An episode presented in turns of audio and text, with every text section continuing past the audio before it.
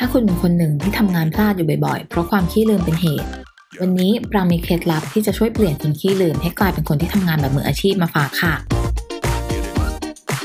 สวัสดีค่ะ คุณกำลังอยู่กับปรางในรายการ Career Talk ทิปส์การทำงานที่เจ๋งๆ หรือเทรนด์เรื่องงานที่กำลังมา Career Talk Podcast จะมาคุยทุกเรื่องที่เกี่ยวกับงานที่คุณฟัง ในโลกของการทำงานเนี่ย นอกจากจะต้องมีทักษะแล้วก็ความสามารถแล้ว เรื่องความเป๊ะในการทำงานก็เป็นอีกเรื่องที่จะช่วยให้เราดูเป็นคนที่มีความรับผิดชอบ แล้วก็เป็นมืออาชีพมากขึ้นนะคะ แต่ถ้าเกิดว่าคุณเป็นคนขี้ลืม ลืมแม้กระทั่งเรื่องที่เพิ่งผ่านไปไม่นานอย่างเมื่อเช้าจอดรถไว้ที่ไหนก็จำไม่ได้ซะแล้ว คุณจะเอาชนะความขี้ลืม แล้วก็กลายเป็นคนที่ทำงานเป๊ะปังในสายตาเพื่อนร่วมงานกับเขาได้ยังไงบ้าง ตามมาฟังเคล็ดลับที่จะช่วยเปลี่ยนคนขี้ลืม ให้กลายเป็นคนทำงานแบบมืออาชีพกันเลยค่ะ อย่างแรกนะคะ ใช้เทคโนโลยีให้เป็นประโยชน์ค่ะ อย่างเช่น ลงวันเวลาที่มีประชุมหรือว่าวันที่ต้องออกไปดูงานนอกออฟฟิศเอาไว้ในปฏิทินออนไลน์ค่ะ ซึ่งปฏิทินออนไลน์เนี่ย ข้อดีของมันก็คือ เราสามารถเข้าถึงปฏิทินส่วนตัวเพื่อเช็คตารางงานต่างๆ ได้ตลอดเวลาจากทุกอุปกรณ์ที่มีอินเทอร์เน็ตเลยค่ะ แต่ถ้าเกิดว่าคุณเป็นคนที่มักจะลืมเรื่องงานยิบย่อยอยู่บ่อยๆ สิ่งที่จะช่วยชีวิตคุณได้ก็คือแอปประเภทเตือนความจำหรือว่าแอป To Do List ต่างๆ ค่ะ แค่พิมพ์สิ่งที่เราต้องทำแล้วก็ระบุวันเวลาที่อยากให้แอปแจ้งเตือนเอาไว้ ถึงเวลามันก็จะแจ้งเตือนเรา เมื่อเราทำงานเสร็จก็ติ๊กหัวข้อนั้นออกไปจากรายการแค่นั้นง่ายๆเลยค่ะ หรือถ้าเกิดว่าคุณเป็นคนที่ทำงานสายครีเอทีฟทำงานที่ต้องคิดไอเดียอะไรตลอดเวลา ก็ดาวน์โหลดแอปประเภท Sticky Note ที่เหมือนกับกระดาษโพสต์อิทที่เราเขียนแปะอยู่บนโต๊ะเนี่ย เอาไว้ในเครื่องเลยค่ะปิ๊งไอเดียอะไรขึ้นมาระหว่างกินข้าว หรือว่าระหว่างที่อยู่ในลิฟต์เราก็จะได้จดได้ทันทีสำหรับคนทำงานคนไหนที่ต้องออกไปทำงานนอกสถานที่ตลอด หรือว่าต้องออกไปเจอลูกค้าบ่อยๆนะคะ แนะนำว่าให้ใช้ iPad หรือว่าแท็บเล็ตในการทำงานค่ะ อัปโหลดไฟล์เอกสารต่างๆ ที่สำคัญไว้ในเครื่องหรือว่าไว้บนแพลตฟอร์มออนไลน์เลย จะได้ไม่ต้องแบกเอกสารพรุงพรังไปทุกที่ หรือว่าต้องมาคอยนั่งกังวลว่าเอกสารจะไม่ครบหรือเปล่า ต่อมาก็คือเราต้องพยายามทำงานให้เป็นระบบ แล้วก็จัดลำดับความสำคัญของงานต่างๆ ที่เข้ามาค่ะ บางครั้งนะคะ เราอาจจะเจอกับสถานการณ์ที่งานถาโถมเข้ามาทุกทิศทุกทางจนเราเบลอลำดับการทำงานมั่วไปหมด สุดท้ายกลายเป็นว่างานที่ควรเสร็จก่อนดันไม่เสร็จ ดังนั้นเนี่ยเราต้องรู้จักลำดับความสำคัญของงานค่ะ งานไหนสำคัญมาก งานไหนสำคัญน้อย งานไหนด่วน งานไหนที่รอไปได้ แล้วเราก็ค่อยมาดูค่ะว่าเราจะเริ่มทำงานไหนก่อนดี และอย่าลืมตั้ง deadline ของงานแต่ละชิ้นเอาไว้ด้วยนะคะ ในกรณีที่ทำงานเป็นโปรเจกต์ใหญ่ทำงานร่วมกับคนอื่นหลาย ๆ คนเนี่ย คุณยิ่งต้องคุยกับเพื่อนร่วมทีมให้ชัดเจนค่ะ ว่าคุณจะทำส่วนของคุณเนี่ยเสร็จแล้วก็ส่งต่อให้พวกเขาได้เมื่อไหร่ งานจะได้ดำเนินไปอย่างไม่มีปัญหาค่ะ และเรื่องที่สำคัญมาก ๆ เลยนะคะ ถึงงานจะล้นมือแค่ไหน ก็อย่าทำงานแบบ multitasking หรือว่าทำงานหลาย ๆ อย่างพร้อมกันในเวลาเดียวเด็ดขาดเลยค่ะ อย่าลืมนะคะว่าตัวเองเป็นคนขี้ลืม การที่เราคุยโทรศัพท์กับหัวหน้า ไปพร้อม ๆ กับการพิมพ์อีเมลตอบลูกค้า สุดท้ายพอจบทุกอย่างคุณอาจจะพบว่าคุณลืมคุยบางประเด็นกับหัวหน้า แถมยังลืมแนบไฟล์ไปในอีเมลที่ส่งให้กับลูกค้าอีกด้วย ทีนี้ละค่ะแทนที่งานจะเสร็จไวกับกลายเป็นว่าเราต้องมานั่งแก้ทุกอย่างอีกรอบมิหนำซ้ำนะคะ เราอาจจะโดนหัวหน้าหรือว่าลูกค้าตำหนิได้อีกด้วยค่ะ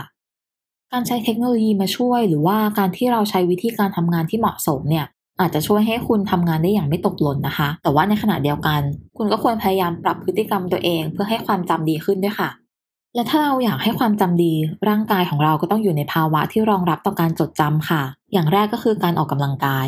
อาจจะฟังดูซ้ำซากจำเจออกกำลังกายอีกแล้ว แต่ว่ามันช่วยได้จริง ๆ ค่ะ เพราะว่าการออกกำลังกายนะคะ จะช่วยให้ระบบไหลเวียนเลือดดีขึ้น แล้วก็ทำให้เราเนี่ยมีออกซิเจนไปเลี้ยงสมองมากขึ้นค่ะ แถมยังช่วยกระตุ้นการสร้างสารเคมีที่เรียกว่า BDNF ที่มีผลต่อการเติบโตของเซลล์ประสาท โดยเฉพาะในสมองส่วนความจำอีกด้วยค่ะ ต่อมาก็คือเรื่องของอาหารการกิน ให้พยายามกินอาหารที่ส่งผลดีต่อสมองแล้วก็ความจำค่ะ อย่างเช่น พวกข้าวกล้องงอก อาหารจำพวกธัญพืช เนื้อปลา ไปจนถึงผลไม้ตระกูลเบอร์รี่ต่างๆ แล้วก็หลีกเลี่ยงการดื่มแอลกอฮอล์ในปริมาณที่มากเกินไปค่ะ ราะว่าเครื่องดื่มแอลกอฮอล์เนี่ยสามารถเข้าไปทำลายเนื้อสมองส่วนความจำแล้วก็การเรียนรู้ได้ค่ะ นอกจากนั้นก็ต้องนอนหลับพักผ่อนให้เพียงพอด้วย เพราะสมองของมนุษย์เราจะซึมซับสิ่งที่เกิดขึ้น แล้วก็เรียกมาประมวลซ้ำในระหว่างที่เรานอนหลับ ซึ่งส่งผลต่อความจำของเราค่ะ โดยคนวัยทำงานส่วนมากนะคะ ควรนอนให้ได้ประมาณ 7-9 ชั่วโมงต่อวัน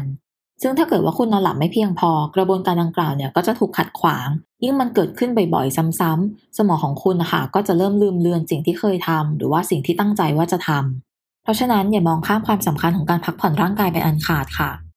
หลังจากดูแลบริหารร่างกายแล้ว ก็ต้องบริหารสมองกันบ้างค่ะ เดี๋ยวนี้นะคะมีเกมแล้วก็กิจกรรมมากมายเลยค่ะ ที่นอกจากให้ความสนุกแล้วยังท้าทายทักษะความคิดของเราด้วย เกมฝึก IQ บางเกมถูกดัดแปลงให้ออกมาอยู่ในรูปแบบของแอปพลิเคชัน ที่เราสามารถดาวน์โหลดมาเล่นในโทรศัพท์ได้ อย่างเช่นเกมพวกทายคำเกมต่อคำศัพท์หรือว่าซูโดกุหรือถ้าไม่สะดวกเล่นบนโทรศัพท์ คุณจะใช้วิธีเล่นเกมบนกระดานของจริงกับเพื่อนสนิทก็ได้เหมือนกันค่ะ นอกจากนั้นนะคะ คุณยังสามารถท้าทายการทำงานของสมองได้ด้วยการลงมือทำในสิ่งที่ไม่คุ้นชินค่ะ อย่างเช่น การเปลี่ยนเส้นทางการขับรถจากที่ทำงานกลับบ้าน หรือว่าอาจจะเปลี่ยนที่วางของที่เราใช้เป็นประจำเพื่อให้สมองได้ประมวลผลกับข้อมูลใหม่ ๆ บ้างค่ะ หรืออาจจะใช้วิธีการนั่งสมาธิก็ได้เหมือนกันค่ะ เพราะว่ามันเป็นวิธีที่จะช่วยให้จิตใจของคุณเนี่ยได้จดจ่อไม่วอกแวก และเมื่อคุณมีสมาธิดีขึ้น คุณก็จะสามารถโฟกัสกับงานได้อย่างเต็มที่มากขึ้นค่ะ อย่างสุดท้ายที่สำคัญมากก็คือ อย่ามองข้ามปัญหาความเครียดหรือว่าความโกรธที่อยู่ในจิตใจค่ะ การที่เราเอาตัวเองไปจมอยู่กับความรู้สึกแบบนั้นนานๆเนี่ยนอกจากจะทำให้จิตใจของเราห่อเหี่ยวแล้ว ก็ยังมีผลต่อสมองด้วยนะคะ เพราะว่ามันสามารถกระตุ้นสารเคมีความเครียดให้ออกมาเล่นงานสมองส่วนความจำของคุณได้ ดังนั้นเนี่ยถ้าทำงานแล้วเริ่มรู้สึกว่าหนักหัวหรือว่าตึงเครียดแล้ว ก็หาเวลาให้ตัวเองได้พักเบรกสักหน่อยค่ะ อาจจะเดินไปคุยกับเพื่อนร่วมงาน หรือว่าโทรหาคนที่บ้านหรือเพื่อนสนิทหลังเลิกงาน ให้ได้คุยแล้วก็ได้รู้สึกผ่อนคลายลงไปบ้างค่ะ